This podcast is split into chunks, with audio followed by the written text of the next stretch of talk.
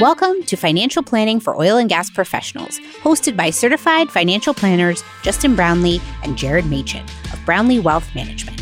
The only podcast dedicated to those of you in the oil and gas profession to help you optimize investments, lower future taxes, and grow your wealth. Learn more and subscribe today at brownleewealthmanagement.com. Welcome back to another episode of FPOG, Financial Planning for Oil and Gas Professionals podcast. This week, we are talking about potential tax changes. The Ways and Means Commission, uh, or committee, produced a new piece of uh, proposed legislation, the American Families Plan. So this week, we're going to dive into some of the changes introduced, what it could mean for you, and how specifically we see it potentially impacting oil and gas retirees. But it's important for us to mention kind of on the front end that this is a proposal. What what ends up being passed is could be probably not drastically different, but it could be materially different. So we're going to continue to track this as things develop and just be thinking about proactive strategies and and what it means for us our clients and our future clients. So, with that, Justin, what do you want to start with? All right, where do we even begin? Uh, this is just so fun whenever we get a new piece of tax legislation to dive in and, and see what's all included, what's not included, and what are the planning, what are the financial planning opportunities uh, to navigate this this new potential change to our tax code. Okay, a couple housekeeping items. Uh, I think we're going to do a ton of content on this. I think we, Jared, let's do our first webinar um, soon. And this would be a great topic to do it on, to really go in depth and uh, draw out on a whiteboard, iPad. Uh, with some with some visuals, some of the some of the real moving parts of and, and how do you navigate these potential tax changes to lower your future taxes. And just like you mentioned, uh, there are a couple of things in this bill that will be very relevant uh, to oil and gas retirees and oil and gas professionals. And so, backdoor Roth, Looks like the days of the backdoor Roth may be numbered and several other changes. So, how about I start off and just give a quick outline of where we want to go with this discussion? And then let's just dive in and let's start talking about it. So, four things that, that I want to cover. Uh, one, tax changes are coming. Uh, so, I want to say that right now. You may be wondering, why would we do a podcast? Why would we do an entire episode on a piece of legislation that we don't even know if this is going to get passed? So we're going to go into the into the weeds on a piece of legislation that is just a proposal. Um, it hasn't moved through the House or the Senate, uh, much less made its way to President Biden's uh, desk. So tax changes are coming is the first topic, and we're going to dive into why that is. Second topic, we have a pretty good idea of the types of changes coming. And so we'll we'll talk about the the types of changes, regardless if it's this bill or a modified version of this bill or a completely new uh, proposed piece of legislation. We do have a pretty good idea of, of what's what's coming up in tax changes. Uh, number three, specifically, how is this or whatever the new tax tax changes, new tax policy uh, ends up being? How is that going to affect oil and gas professionals? Um, we're gonna we're gonna cover that today, and then we're gonna hit on some other notes regarding this bill, uh, the political process. Where does it go from here? What are the chances uh, that it's passed? Almost equally as important as to what's in the tax bill is what is not in the tax bill. Yeah, that sounds great. And I would just say, I think, yeah, this this bill is important as we talk in why tax changes are coming and why we're reviewing a proposal of a bill. It gives you an idea of what's in the crosshairs what our politicians are thinking about making changes to, where their eyes are focused. You know, rates and break points may be the things that are debated, but getting an idea of where their heads are at and kind of driving incremental revenue is really good of an under uh, from an understanding perspective. And you know, you and I were talking before the show started. It's funny that we're already looking at another piece of legislation between the Secure Act and the CARES Act. The velocity of changes in tax law has been just really high. And uh, you know selfishly gives us keeps us busy when the rules of the game keep changing. So i'm excited to dive in and talk about it.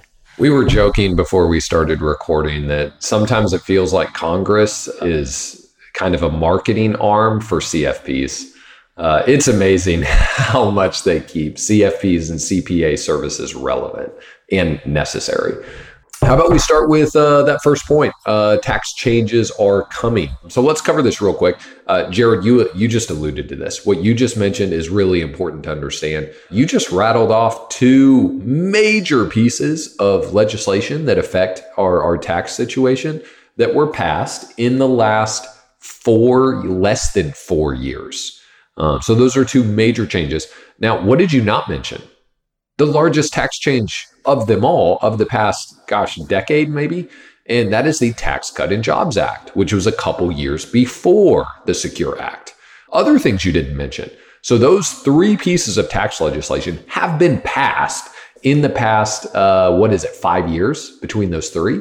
So now let's talk about what hasn't quite been passed this bill and the Biden tax proposal from last spring. So it is interesting that I mean, we are just talking about some major changes in a, in a short period of time. But the reason I want to bring this up is to convey the message that, hey, if this passes or if it doesn't pass, tax changes are coming. They are absolutely happening. And I mean, absolutely, nothing is absolute, but the, the odds of, of major tax policy uh, taking place here in the next several months is very likely. And so that really leads us to the second point we do have a pretty good idea of the types of changes coming. Um, Jared, do you want to start us off with that one?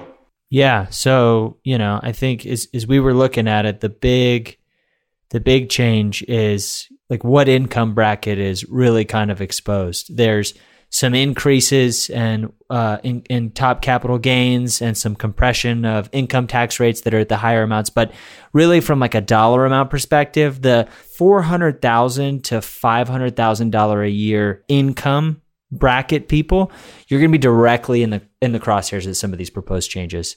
So we talked about you know income and capital gains, but Medicare, surtaxes, and some other taxes that we'll talk about a little bit. But really, that demographic, really you'll want to have your eyes and ears peeled because there's a lot that could potentially impact you and and it may not be, you know, material dollar amounts, but it'll make a difference and especially over extended periods of time if you're not thoughtful.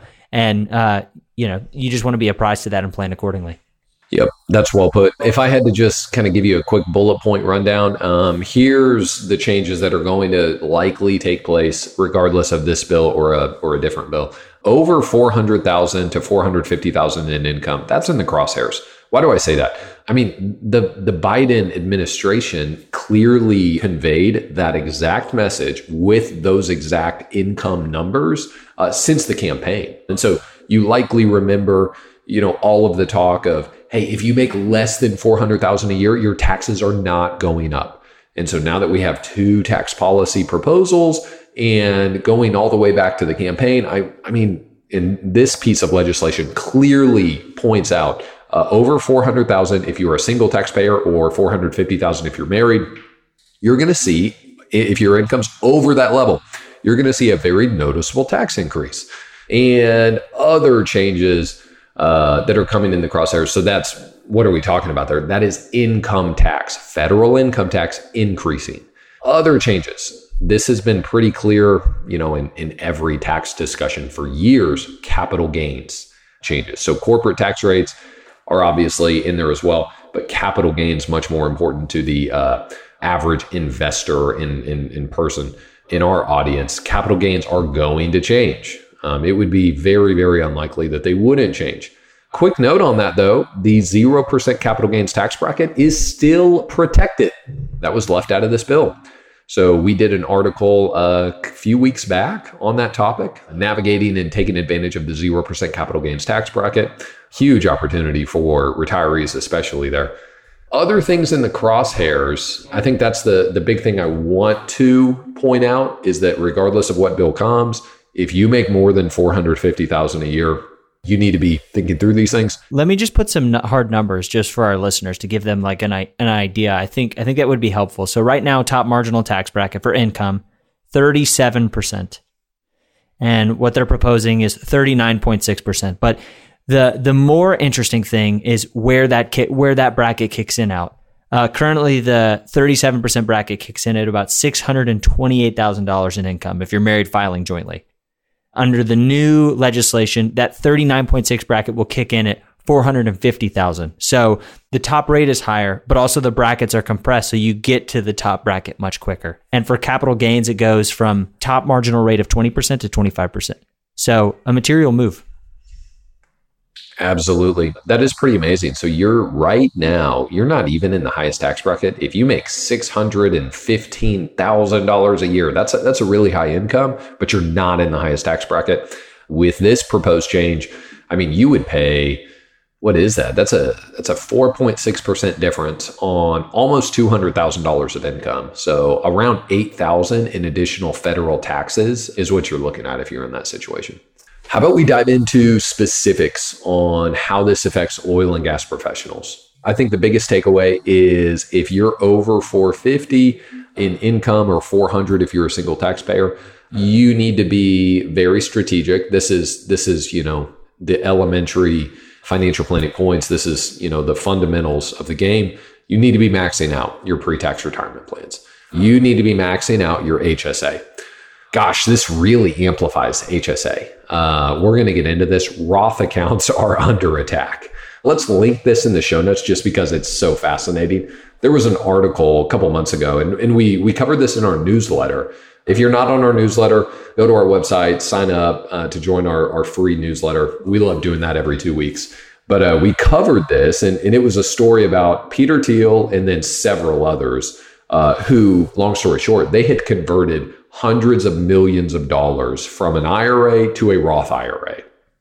And essentially, this bill is just crosshairs right on that. If you do anything to put a private uh, business interest, a, a, private placement in a Roth IRA, uh, this bill is not not favorable to that idea at all. Justin, I don't think we'll ever know, but I think the sticker shock of that was enough to get this in this bill. And I bet I bet it goes through pretty in a pretty bipartisan way because of how tactical and nuanced of a of a recommendation that is. But it, it's just funny, you know, just how the media influences even even our lawmakers. We'll never know, but I think I, I think there's no way that's in the bill if if that article and the blast of Peter Thiel didn't happen and and give people a bunch of ammo to talk about it. I think you're right. It was so captivating, similar to Mitt Romney. Gosh, is this the 2012 election uh, where it came out that, that Mitt Romney had like a $50 million either IRA or Roth? Um, and this is, I mean, this is almost a decade ago. Uh, Peter Thiel's Roth IRA is uh, $5 billion. So the IRS is uh, about to dismantle that, unfortunately for him but that's a super interesting uh, piece. Maybe we can link that, or maybe we can even link our uh, our newsletter um, covering that in the show notes. Also, in the show notes, we're going to have some slides that kitces.com and Jeff Levine have prepared uh, from a webinar just this week covering this topic. It's going to have some very helpful visuals. You're going to be able to see the actual tax brackets as they are now and as their proposed changes would make them. It also points out some of the Roth changes. But yeah, when you think about specific things that oil and gas professionals need to understand, the first thing is that if your income is over that level, uh, you need to get really, really intentional and strategic and not miss any deduction opportunity. You need to be bunching your charitable contributions. You need to be bunching your property tax. There's a very high likelihood that the SALT limit, the $10,000 limit on property tax, is going to be repealed for the next couple of years. So you need to be paying your property tax twice in one year and then alternating every other year, bunching your charitable contributions, maximizing your tax deduction, maxing out your HSA and 401k. Totally agree. I, I think HSA is one of the most misunderstood and underutilized retirement funding vehicles. And this is about tax, so we'll stay on that, but that's that's definitely for another episode. I want to talk about what you said again. I love the verbiage you used. Roths being under attack. So, what does that mean? Because a lot of our listeners are fully funding those things, taking advantage of that. And then there's after tax retirement plan contributions you could potentially make. And this legislation could impact that. So, you want to talk a little bit about backdoor Roths and after tax plan conversions and, and what, what's on the horizon so far? Okay, uh, let me try to give the quickest definition I can. A backdoor Roth IRA is when you make too much money to put a contribution into your Roth IRA in a normal fashion. Uh, so let's say you make two hundred fifty thousand a year, you're disqualified from contributing to a Roth IRA. So you can put 6,000 or 7,000 if you're over 50 in a regular IRA and then a month later or a year later or I mean you could do it a day later, you could take that 6,000, 7,000 and it was an after-tax contribution. If you didn't receive a um, a tax deduction for that contribution, you can convert it from the traditional IRA to a Roth IRA. Now, you're probably thinking, that's ridiculous. That's essentially the same thing as putting money in a Roth IRA. Why would they have that loophole? And you're right. You're simply putting money in a Roth IRA, is what it comes down to. But that's the back door. Or let's talk about the 401k. Uh, you're only allowed to put in 19,500 into a 401k, but you can have a total amount of 58,000 and you can add 6,500 if you're over age 50. You can have 58,000 go into a 401k.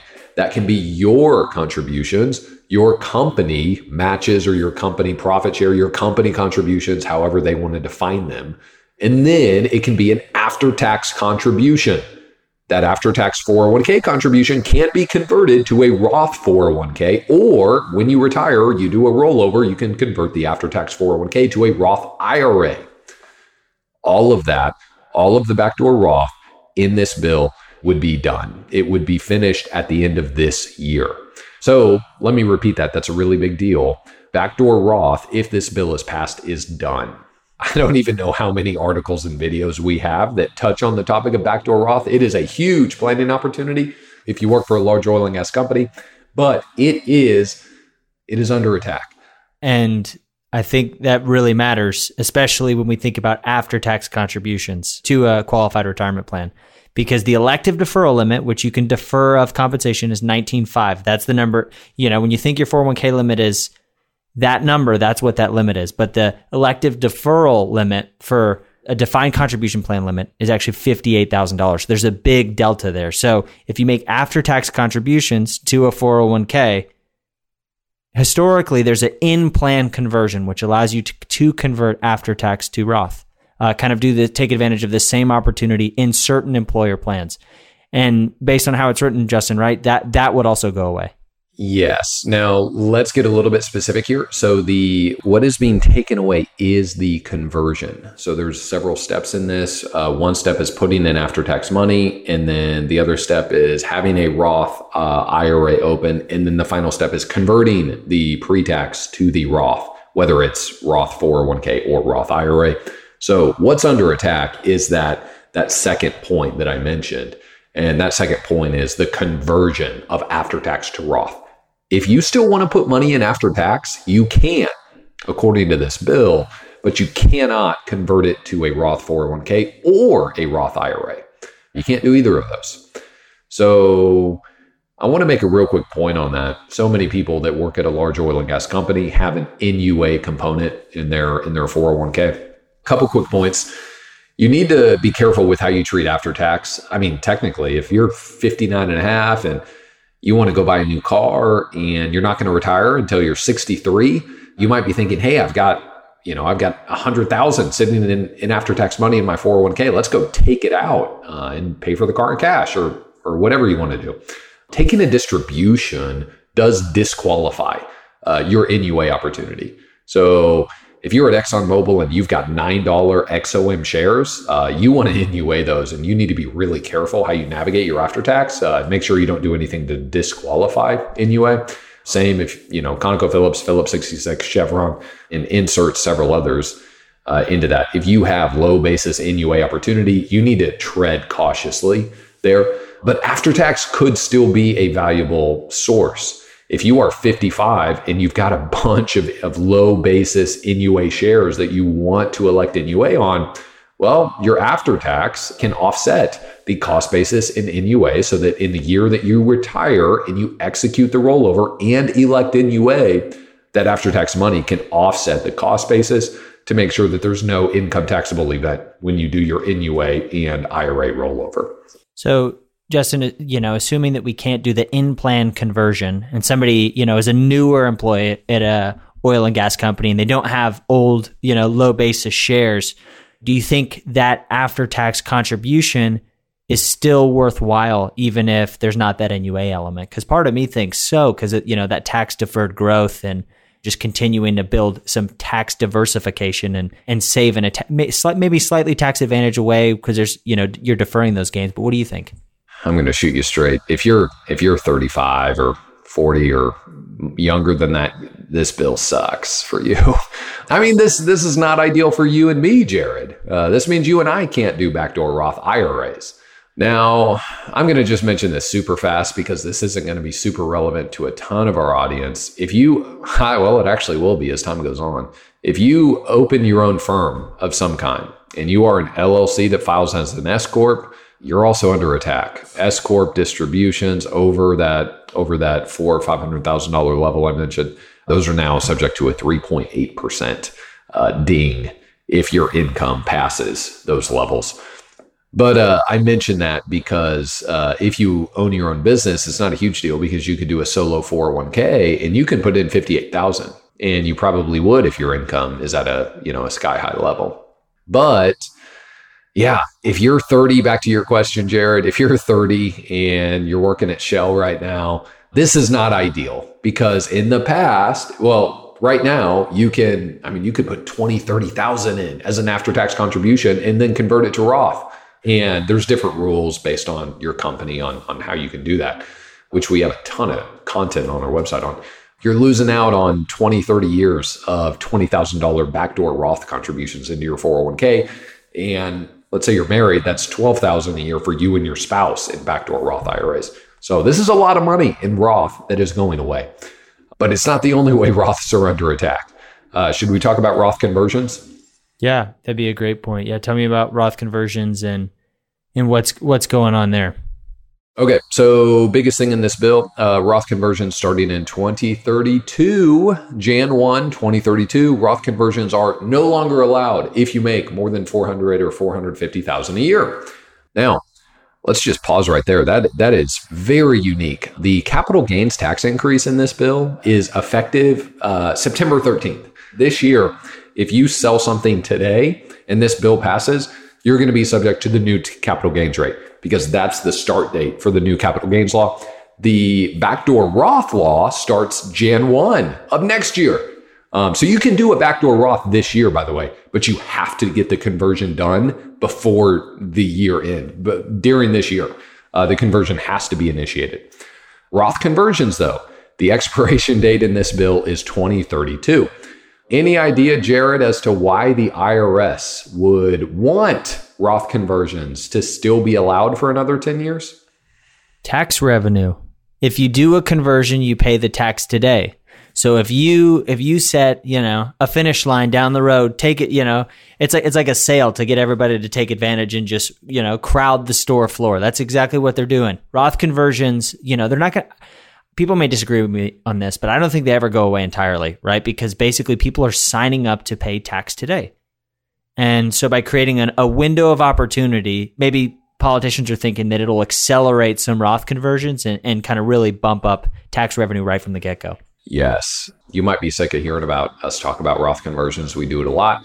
Uh, it is still probably the single highest impact opportunity for most oil and gas retirees to lower their future taxes. But with this bill, my goodness, you've got to be you've got to be really strategic and precise with what you're thinking. So Roth conversions under the gun, uh, starting in the in the next decade. But this is the big piece that we need to cover. If you retire with $5 million or more in retirement assets, so pension, 401k, IRA, any retirement account, you really need to be aware of this stuff because the biggest change in my opinion and this doesn't affect many people but a ton of oil and gas retirees are at this level. Um, and we've we've done a lot of research and content on on why oil and gas if you're at one of the large oil and gas companies why financial planning is unique in this demographic but if you hit retirement with mega pre-tax retirement assets, and that would be 5 million or more, I mean, maybe even 4 million or more, you could see a huge tax increase on your retirement assets if you're not careful with how you plan this. Uh, so this bill has a provision that if retirement plan assets, so total retirement plans of any type, it doesn't matter what type of retirement plan, if the total retirement assets pass 10 million, it triggers an automatic RMD in that year where you have to take 50% of the amount over 10 million. Now you might be thinking, well, that's so much money. I'm not going to be there. If you have five, six million at age 60, and you simply, by the way, your life expectancy is pretty long. If, if you're relatively healthy at 60 and, and you have $6 million, and then you fast forward to age 90, you wouldn't have to even grow your assets. Very, I mean, you wouldn't need a, a, a crazy return in your investments to see that 5 million grow into 12 million at age 90. That is even with you taking distributions from the account, uh, which obviously you're going to be required to at age 72. So why do I bring this up? I've talked about this a lot, but you know, we always ask the question, what tax rate are these assets going to be subject to? And you know, I've been pretty vocal that if you hit retirement with 5 million, at some point you're going to have an RMD that is close to seven figures. And that's going to be a, a very, you know, high tax year for you. This bill almost ensures that. Again, if you're 60 and you've got five, six million in a, in a retirement account, not going to take a whole lot of, of growth for that 30 years later to turn into 12 million. And when it does, you've got to take a $1 million RMD in that year on top of any other income that you have. Which is why the first, like the pre retirement and the first season of retirement, those years are so important because it really sets a precedent. But it's easy to delay it you know, because you hear that number and it's just so astronomically big. You know, 10 million in a in retirement accounts, there's no way. But literally just compounding and being prudent and not touching it and, you know, continuing to, to have a frugal lifestyle, like those things are very real and you need to be preparing for them now because, you know, legislation's coming, it's coming fast and it'll change things. So, Justin, I think to wrap up, I think a good place to kind of end would be was there anything not in this bill that you were kind of surprised about or anything we could maybe breathe a, a sigh of relief for because a lot of this is kind of not not great news. Is there anything that you feel good about or that you were surprised wasn't in any of the legislation? So, biggest surprise, uh, I didn't see anything about 1031 exchanges. So, huge real estate tax opportunity if you invest in real estate. Didn't see anything about 1031 exchanges in this. And step up in basis protected. That's a shocker. I mean, that has been on the chopping block for a long time. So if you, uh, let's say you hold positions in a few different companies and you bought them 40 years ago and they have appreciated it in a tremendous way, you have a huge incentive to wait until you pass away uh, before selling because your children, when they inherit the account, they get a step up in basis which makes it they can sell the stock or the fund right then and they will not owe any tax. So, step up in basis is a huge tax opportunity and strategy that is protected. It's not in this bill. Now, quick thoughts, political process. Where's the bill go from here? I mean, this is just a proposal. It's got to pass uh, Congress, probably will. Then it goes to the Senate. That's a little bit tougher. You know, the, the Democrats have a very, very small majority there. And some of the moderate Dems have, have, made it clear that they're not going to pass certain types of bills. So it's possible we see some tweaks to make it a little bit more palatable and make it more likely to pass. But all in all, um, also the capital gains tax increase, it just increases the capital gains tax to 25% instead of 39.6%. So that's more palatable. Yeah, that was my biggest surprise was that all the fear mongering in the articles were saying that the top marginal uh, capital gains rate was going to match that of income, which as a percentage would be a 200% increase in the top marginal rate, right? So, I mean, it's still a material increase, right? Especially when you think about the Medicare surtax that'll sit on top of that at certain brackets. Like, it's not a de minimis increase, but compared to, I think, where expectations were set, uh, that was a surprise that I thought was nice. I, I didn't think a lot of people were afraid that they were going to backdate it, making it, you know, the capital gains effective beginning any point in 2021. So there was going to be a mass exodus to sell businesses and all that stuff. But, you know, there was some murmurs about that, but I thought there was no way they were going to backdate it like that. Yep. So pretty interesting there. And all of those points make it more likely that it could pass or a very similar version could pass. But again, we cover this because a couple of these points are just very uh, critical for oil and gas professionals. And I mean, it really makes it strategic. You need to you need to have a plan this year uh, with your after tax backdoor Roth. You need to have a plan on how after tax is going to impact your NUA. And you need to have a plan on, well, if you're young, it is very unfortunate that backdoor Roth may be going away, but that just means that you really need to understand how to navigate investing in a taxable brokerage account, keeping turnover low, having tax efficient funds, harvesting losses to offset future gains, gifting some of your highest appreciated securities. Wherever the tax code goes, we have opportunities to navigate it to your best interests. And we have opportunities, you know, what do we always say? I mean, your assets are going to have somewhere between a zero and 50% tax rate on them.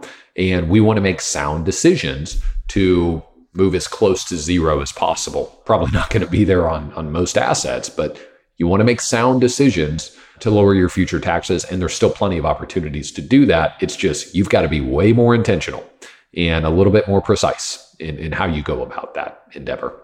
Absolutely. And we'll stay in tune with this and we'll probably need to do an update as this legislation materializes. But if you have any questions about how this might apply to your situation or want to know more about what future episodes we have cooking, send us an email podcast at brownleewealthmanagement.com. Thanks for listening and we'll see you next time.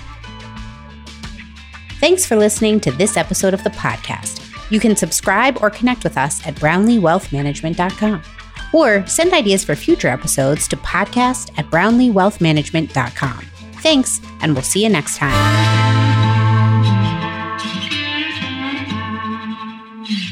This podcast is for informational purposes only. Nothing discussed during this show or episode should be viewed as investment, legal, and tax advice. If you have questions pertaining to your specific situation, please consult the appropriate qualified professional.